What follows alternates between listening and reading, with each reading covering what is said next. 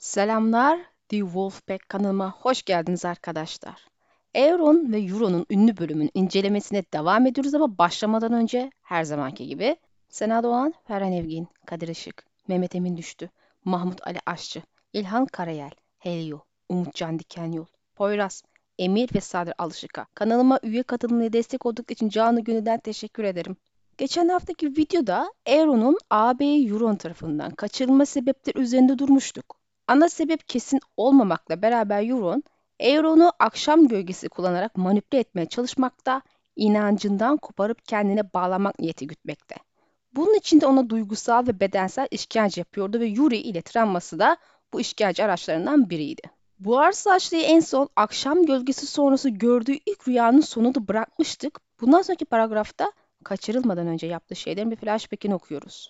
Kral şuarası boğar saçlı net olarak hatırlayabildiği en son şeydi. Kaptanlar Euron'u omuzlarını kaldırıp onu kralları ilan ettiğinde rahip abisi Victarion'u bulmak için sıvışmıştı. Euron'un küfürleri boğulmuş Tanrı'nın gazabını hepimizin üzerine yağdıracak diye uyardı ama Victarion inatla Tanrı'nın kardeşlerini seçtiğini ve sadece Tanrıların onu indirebileceğini söylüyordu. Harekete geçmeyecek diye fark etti rahip. Harekete geçecek kişi ben olmalıyım.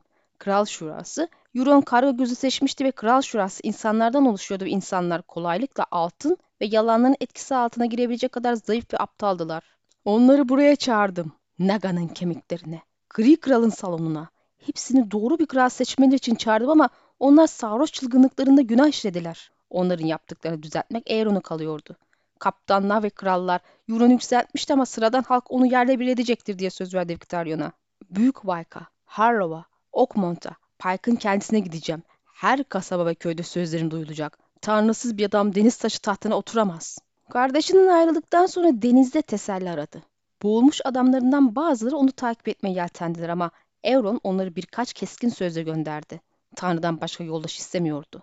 Dar gemilerin sahile yanaşlı taşlı kumlarda, beyaz köpüklerin içinde kara, tuzlu dalgalar buldu. Dalgalar kumun içine yarı batmış bir kayanın etrafında hırlıyorlardı. Su içine girdikçe buz gibi soğuk geliyordu. Yine de Euron kılını bile kıpırdatmadı Tanrıs'ın okşamalarının karşısında. Dalgalar onu şaşırtarak bir bir göğsüne çarptılar ama o daha da derini zorladı ve su başın üstüne gelerek devam etti. Dudaklarına gelen tuzun tadı her şaraptan daha tatlıydı. Hareket ettikçe sahildeki kutlama şarkıların kükremesi duyuluyordu. Kıyıda duran dar gemilerin hafif gıcırtısını duydu. Sözlerinde rüzgarın ağladığını ve dalgaların darbesini duydu ve onu savaşa çağıran tanrısının çekicini işitti. Orada boğulmuş tanrı onu bir kez daha çağırdı. Sesi denizin derinliklerinden yükseliyordu. Aaron, benim iyi ve inançlı hizmetkarım. Demir doğumlara karga gözün gerçek olmadığını söyle. Deniz tahtının haklı sahibi, sahibi Victorian değil. Victorian kendini önerdi ve reddedildi. Aşa da değil. Aaron kalbinde Balon'un çocukları arasında en çok onu sevmişti. Boğulmuş Tanrı onu bir savaşçı ruhla kutsamıştı ama bir kadının bedeniyle lanetlemişti. Hiçbir kadın Demir Adalı yönetmemişti. Asla tatta hak iddia etmemeli ve Victoria'nın lehine konuşmalıydı. Kendi gücünü ona katmalıydı. Hala çok geç değildi. Euron denizde buruş buruş olurken kararını vermişti. Eğer Victoria'nın Aşa'yı karısı olarak alırsa beraber yönetebilirlerdi. Kral ve kraliçe. Eski günlerde her ada kendi tuz kralı ve kaya kralına sahipti. Eski usul geri dönebilirdi. Euron buhar saçlı verdiği keskin kararla kıyıya dönmek için mücadele etti. Euron'u indirecekti. Kılıç veya baltayla değil, inancının gücüyle.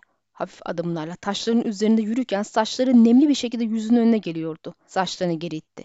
İşte o an onu kaçırdıkları andı. Onu izleyen, bekleyen dilsizler onu kıyı ve filizler boyunca takip etmişlerdi. Bir el ağzını kapatmıştı ve sert bir şey kafatasının arkasına çatırdamıştı. Gözlerini açtığında buhar saçlı kendini karanlık zincire vurulmuş bir halde buldu. Bu pasaj Victorio'nun dördüncü kitaptaki Akıncı Povu'nun minik bir kısmına denk geliyor. Bazı sözler oradan tanıdık olacaktır.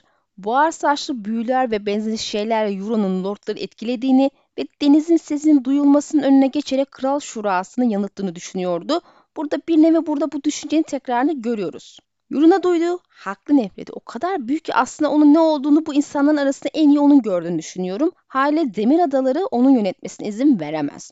Victorion için ise durum çok farklı değil aslında. Karısıyla ilgili mesele için hala öfkeli ve nefret ediyor ama onun da tabir ettiği gibi itaat alışkanlığı kemiklerine kadar işlediği için küçük kardeşin aksine abisinin karşısında hareket edemiyor hatta akraba katili olma suçundan korktuğu için Öldüremiyor veya öldürtemiyor bile.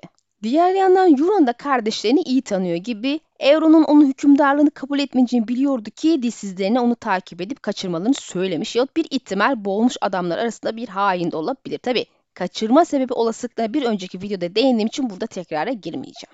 Buhar saçlının tanrısıyla konuşma kısmı dikkat çekici. Balon deliydi. Euron daha deliydi ve Euron en delisiydi. Euron'un deliliğinin bir kısmı burada görüyoruz aslında. Sanrı görüyor. Melisande Azor Ağa'yı bulmak umuduyla sırf alevlerini Stannis'i gördü diye kehaneti ona uydurma çabasına girmişti. Her şey işine geldiği gibi yorumluyordu bu meselede. Euron ise kendi kendini peygamber ilan ediyor. Kendi iç sesini tanrısının iç sesi gibi duyuyor. Tattın haklı sahibi deyip devamının gelmemesi zaten bu düşüncenin kendisine ait olması ve o an bu bilmecenin cevabından emin olamamasıydı. Neticede en sevdiği yeğeni aşağı onun için uygun olmasına karşın kadın olması bu durumu imkansıza yakın hale getiriyor ama Victorian faktörü ile bu işi aşabileceğine inanıyor. Yalnız son 300 yılı da Targaryenlar Westeros halkını iyi bozmuş. Sonra ateşlendi ve sükunetin içinde zincirlerini hareket ettirdikçe kan tadı ağzına geldi. Zayıf bir adam olsa ağlardı ama Euron buhar saçlı dua etti. Uyanıkken, uyurken hatta ateşli halde gördüğü rüyalar sırasında bile dua etti. Tanrım beni sınıyor. Güçlü olmalıyım. Doğru olmalıyım. Bir keresinde önceki zindanda Euron'un dilsiz adamı yerine bir kadın yemeğini getirmişti. Gençti, dolgun ve güzeldi. Yeşil toprakların bir lady'sini şıklığında giyinmişti. Fener'in ışığında Euron'un gördüğü en sevimli şeydi. Kadın dedi. Ben Tanrı'nın adamıyım. Sana emrediyorum. Beni serbest bırak. Ah bunu yapamam dedi kadın. Ama sizin için yemeğim var. Yulaf lapası ve bal. Bir taburanın üzerine dediklerini çıkardı ve bir kaşıkla ağzına doğru uzattı. Burası neresi diye sordu lokmaların arasında. Lord babamın meşe kalkındaki kalesi. Kalkan adaları. Evden bin fersa uzakta. Ya sen kimsin çocuğum? Falia Çiçek. Öz kızı mısın? Kral Euron'un tuz karısı olacağım. Siz ve ben akraba olacağız. Euron buhar saçlı gözlerini ona doğru yükseltti. Kabuk bağlamış dudakları ıslak lapayla çatırdadı. Kadın hareket ettiğinde zincirleri şıngırdadı. Kaç. Sana zarar verecek. Seni öldürecek. Kadın güldü. Saçma. Öyle bir şey yapmaz. Onun aşkıyım, lady'siyim. Bana hediyeler veriyor. Çok fazla hediye. İpekler, kükler ve mücevherler. Paçavra ve kaya parçalı diyor onlara. Karga göz öyle şeylere değer vermezdi. Pek çok adamın onun hizmetine girmesini sağlayan şeylerden biri buydu. Kaptanların çoğu ganimetten aslan pay alırken Euron kendisine çok az şey alırdı. Bana istediğim elbiseleri veriyor dedi kız mutlu bir sesle. Kız kardeşinin benim masada onlara hizmet etmeye zorlardı ama Euron onları tüm salonu çıplak servis yaptırmak zorunda bıraktı. Beni sevmiyorsa bunu niye yapsın? Elini karnına koydu ve kıyafetindeki kumaşı düzeltti. Ona oğullar vereceğim. Pek çok oğul. Oğulları var. Biç ve melez olduklarını söylüyor Euron. Benim oğlum daha önde gelecek. Boğulmuş tanrınızın önünde yemin etti. Euron onun için gözyaşı döktü. Kan gözyaşları diye düşündü. Euron bölümlerinde zaman kavramı biraz bulanık. Hangi olay ne zaman olmuş tam anlamıyla kronolojik olarak takip etmek kolay olmayabilir. Neticede bu arsaçlı zaman kavramını yitirmişti. Euron'u ilk gördüğümüzde Kalkan Adalarına gidiyordu. Fali'ye geldiğinde adalara saldırı düzenlenmiş. Zafer kazanılmış ve Victoria'nın köle körfezine gitmişti bile. Kaçırıldığı andan beri de zindandan zindana yani gemiden gemiye taşınıyor gibi ama bir ara Meşe Kalkan'ın kalesindeki zindanda kalmış. Onca işkenceden ve kötü yemekten sonra Euron bu kızı kardeşine gönderiyor. Yulaf ve bal gibi daha besici besinler de gönderiyor. Kız kendi çapında saf bir tip, ailesi arasında pek hoş bir konumu yoktu ve kötü muamele görüyordu. Bu sebeple Tyrion misali onlardan pek hoşlanmadığını anlamak zor değil. E, çenesi açık elbette. Yani buhar saçlıya arzu ettiği bilgileri verebilir. En azından kız ne biliyorsa onu öğrenir. Şüphesiz ki zincirleri biraz gevşetmek Euron'un kasıtlı yaptığı bir şey. Güzel bir kızın elinden besteci yemekler yemek ve onunla sohbet etmek ve tabii ki bilgi edinmesini sağlamak.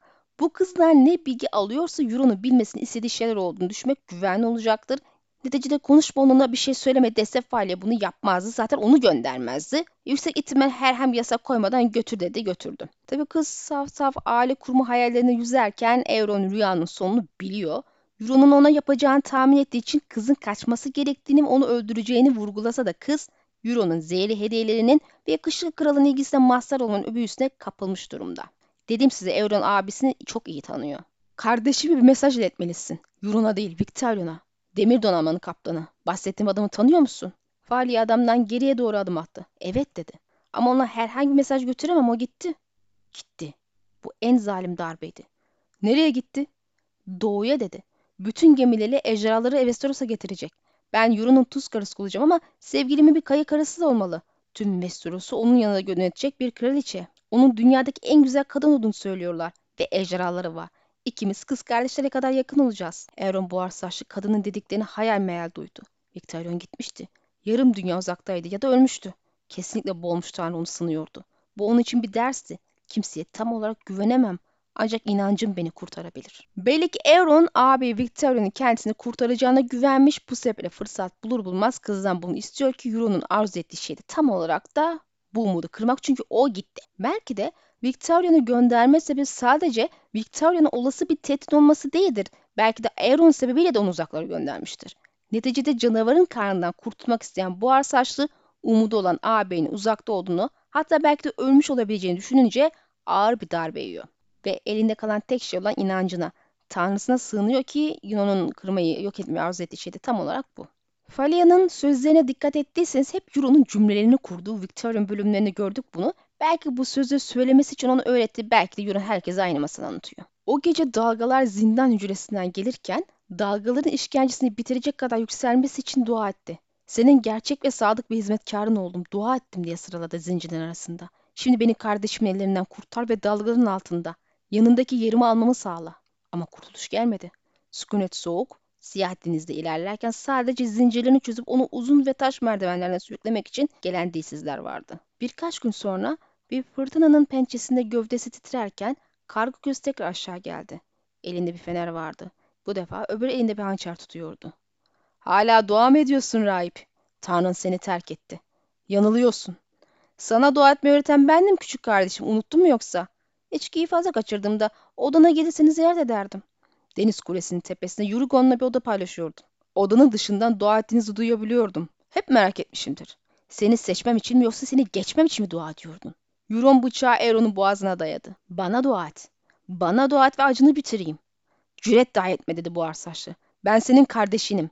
Hiçbir adam bir akraba katili kadar lanetlenmemiştir. Ve yine de bir taç takıyorum ve sen zincirlerde çürüyorsun. Nasıl oluyor da boğulmuş Tanrım buna izin veriyor? Üç erkek kardeş öldürdüğüm halde. Euron sadece ağzı açık kalarak ona bakabildi. Üç? Eh, eğer üvey kardeşleri de sayarsak. Küçük Robin'i hatırlıyor musun? Sefil yaratık. Büyük kafasını hatırlıyor musun ne kadar yumuşak olduğunu? Tek yaptığı ağlayıp altını pisletmekti. O ikinciydi. İlki Harlon'du. Tek yapmam gereken şey burnu kapatmaktı. Gri hastalık onun ağzını taşa çevirmişti. Böylece ağlayamıyordu. Ölürken gözleri çılgına dönmüştü. Bana yalvardılar. Yaşam onu terk ettiğinde dışarı çıktım ve deniz işledim ve Tanrı'ya beni öldürmesi için dua ettim. Hiçbir şey olmadı. Ah, Bellon'da üçüncüydü ama onu zaten biliyorsun. İşi tamamen kendim yapmadım ama onu köprüne atan benim ellerimdi. Karga göz hançeri biraz daha derine batırdı ve Euron boynundan aşağı süren kanı hissetti. Eğer boğulmuş tanrı üç erkek kardeş öldürdüğüm halde beni parçalamıyorsa neden dördüncüsü için zahmet etsin ki? Onun rahibi olduğun için mi? Geriye adım attı ve hançerini kınına koydu. Hayır. Bu gece seni öldürmeyeceğim. Kutsal bir adamın kutsal bir kanı vardır. O kana daha sonra ihtiyacım olabilir. Şu anlık yaşamakla lanetlendin. Kutsal kanlı kutsal adam diye düşün Euron kardeşi güverteye tırmanırken. Benimle ve Tanrımla alay ediyor. Akraba katili, kafir, insan derisine bürünmüş şeytan. O gece kardeşin ölüm için dua etti. Victoria'nın haberinden sonra Euron bir anına bile olsa ölümü isteyecek kadar içinde bulunduğu durumdan bezmiş, zayıf düşmüş durumda. Lakin inancını daha yitirmiş halde değil. Hala ona sıkı sıkıya tutunuyor. Besbelli ki Euron kardeşini bir şekilde takip ediyor. Sonunda bizzat kendisi geliyor tekrardan zira buhar saç üstünde hala arzu ettiği etkiyi yaratamadı, inancını kıramadı. Euron kardeşine hala dua ettiğini ama Tanrısının onu terk ettiğini, kimsenin ona yardım edebilecek durumda olmadığını, kurtuluş hayallerinin boşa olduğunu anlatmaya çalışıyor. E tabi Euron itiraz edince narsistimiz çocukken ona ve Yuri'ye yaşattıklarını hatırlatıyor. Benim sayemde dua etmeye başladın, dua etmeyi ben öğrettim diyerek Tanrısının bu işte bir parmağı olmadığını ifade ediyor ve hemen durumu kendine çevirerek bana dua et acını bitireyim diyerek yine kendisini Tanrı yerine koyup az önce boğulmuş ilahi yaptığı duayı kendisine yaparsa acısını sonlandıracağını söylüyor. Zaten bu ayrıntına dikkat ettiyseniz az önce söylediğim gibi Euron onu bir şekilde takip edip bunu bildiğini kesin olarak burada görüyoruz. Demektir ki Fali'yi de bir şekilde takip edip öğreniyor ama nasıl? O kısma bu pasajı yorumlamayı bitirdiğimizde tekrar değiniriz. Bu arsaç anlaşılan olayı tehdit gibi algılamış ama adam tehdit etmiyor, teklifte bulunuyor aslında. Ölmek arzu ettiğin şey ise Tanrı olarak bana dua et ki arzunu yerine getireyim demeye getirmiş. Kardeşi akraba katilinden dem vurunca da Euron yeni bir darbe indiriyor. Üç kardeşimi öldürdüm. Buna rağmen kafamda bir taç ile hüküm sürerken sen zincire içinde çürüyorsun. Madem Tanrı'nın gerçek buna nasıl izin veriyor? Euron tabii ki şaşırıyor. Preston'a göre Harlan kesinlikle merhamet cinayetiydi. Robin de hastalıklı bir tipti. Onun da merhametten olabileceğini ifade ediyor. Bu arada merhamet dediğime bakma tabii atın ayağı kırıldı diye öldürülmesi gibi bir şey olduğunu biliyorsunuz. Gerçi bunda gerçekten merhamet var. Euron'da bu tür duygunun esamesi olmadığı için onun olayı daha işlevsel ve öldürme zevkinden kaynaklı kanımca. Yine de genç yaşta o iki kardeşin öldürmeyi seçmeme sebebi muhtemelen hastalıklı olmaları. Zaten ölüyorlardı. Onun değişine göre ona yalvarmışlar. Bu kısmı çok net değil tabii ki. Öldürmesi için mi öldürmemesi için mi? Muhtemelen öldürmeleri için ama bunu gerçekten yaptıklarını sanmıyorum. O kendi kafasında öyle kurdu kanımca. Mesela Harron konuşamıyordu. Bellon ise kral olmak için öldürüldü. Aslında Ramsay denen sosyopatının aksine psikopat Euron'un cinayetleri amaçsız sadece zevk almak için değil gibi bir amaca hizmet eden, işlevi olan şeyler en azından Euron'un hastalıkla kafasında. Neticede Euron onu öldürmeyeceğini ve kutsal kanının daha sonra lazım olabileceğini söyleyerek gidiyor ama Euron'a bir net bir mesaj da veriyor. Üç kardeş öldürdüm, Tanrım bir şey yapmadı. Senin için de yapmayacak. Seni korumayacak çünkü inandığın Tanrı gerçek değil. Seni elimden alabilecek bir güç yok. Tek gerçek benim. Bana iman et, bana dua et. Beni düşündüren şey şu. Madem Euron'un hiçbir tanrı var olmadığını inanıyor, o halde rahiplerin kutsal bir kana sahip olduğuna inanması çelişki değil mi? Bir rahibi kutsallaştıran iman ettiği tanrının var olmasıyla doğru orantılıdır. Yani buna tabii ki net bir cevabım yok yani neden böyle çelişkili olduğuna dair. Gelelim Euro'nun nasıl olup da Aeron'u takip ettiği, nasıl olup da rüyalarını bir da belki de o rüyaları gönderdiğini. Preston bir çeşit telepatik bir yeteneğe sahip olduğunu düşünüyor. Ben tabii ki öyle düşünmüyorum. Bir önceki videoda neden aklıma gelmedi bilmem ama cevap aslında çok basit. Cam mumlar. Görmek istediğin kişiyi takip edebilirsin, rüyalar gönderebilirsin. Hatta kendini gösterebilirsin. Elinin altında bu kadar büyücü bulunduran büyülerle haşır neşir olan bir adam için cam mum sahibi olmak ve onu kullanabilmek imkansız olmasa gerek. Bu gizemi de aydınlattığımıza göre yeni pasaja geçelim. Başka kutsal adamların acısını paylaşmak için gelmesi ikinci zindanda olmuştu. Üçü yeşil toprakların septonlarına ait cübbelerini giyiyordu. Birisi Roller'ın rahibinin olduğu belli eden kızlı renkleri bürünmüştü. Sonuncusunda bir adam demek pek mümkün değildi.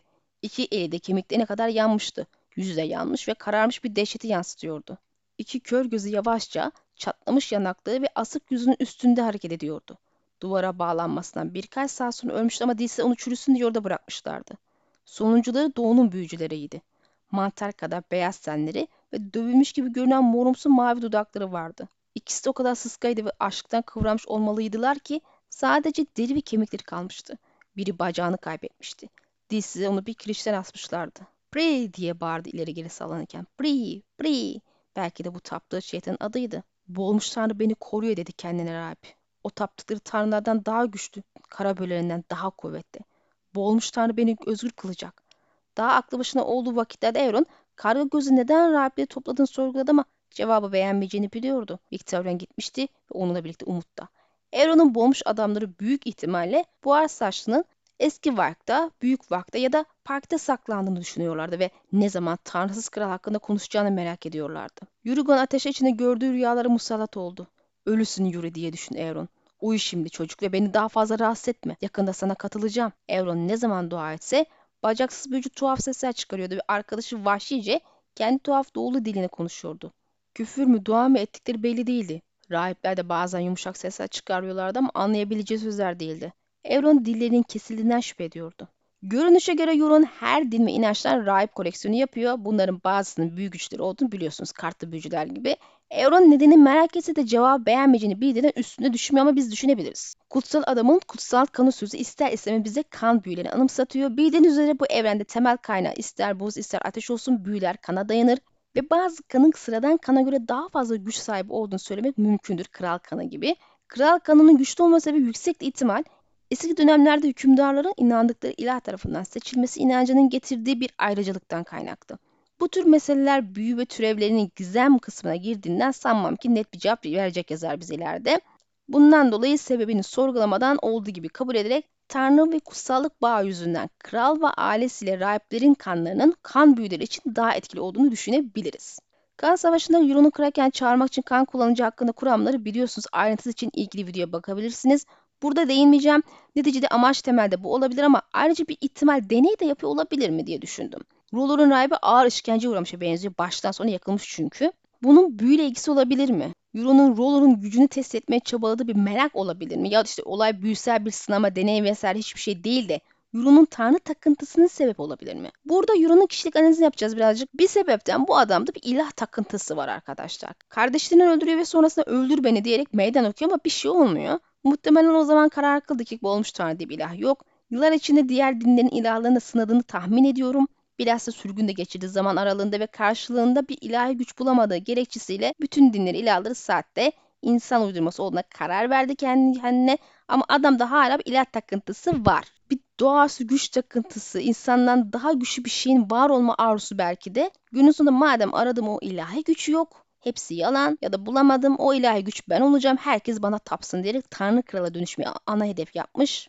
Tabii tüm o araç dönemi içerisinde kendince bir ilah bulamasa bile büyü, mistizm ve benzeriyle tanıştı bunları kullanıyor. Haliyle bu rahip koleksiyonu içinde Roller'ın rahibini yakması da bir hadi belki seninki gerçektir düşüncesiyle sınama olabilir. İroni de katmış işin içine yakarak. Bir de kızıl rahiplerin tavırlarını biliyorsunuz gıcıklı olmuş olabilir adama yani. Bu yüzden pislik olsun diye bile yakmış olabilir. Kesin değil yani. Bunlar hep yorum tabii ki de. Prey ve diğer kartlı büyücülere gelirsek söyleyecek fazla bir şey yok aslında. Zara'nın söylediği gibi Dene'nin peşine düşmüşlerdi. Euron'un eline düşmelerinin tesadüf olduğunu ben pek sanmıyorum. Euron onları sırf bu sebeple yakalamış bile olabilir Deni'ye zarar vereceklerini bildiği için. Tabi sadece korsanlık içinde olabilir. Bu da bir olasılık.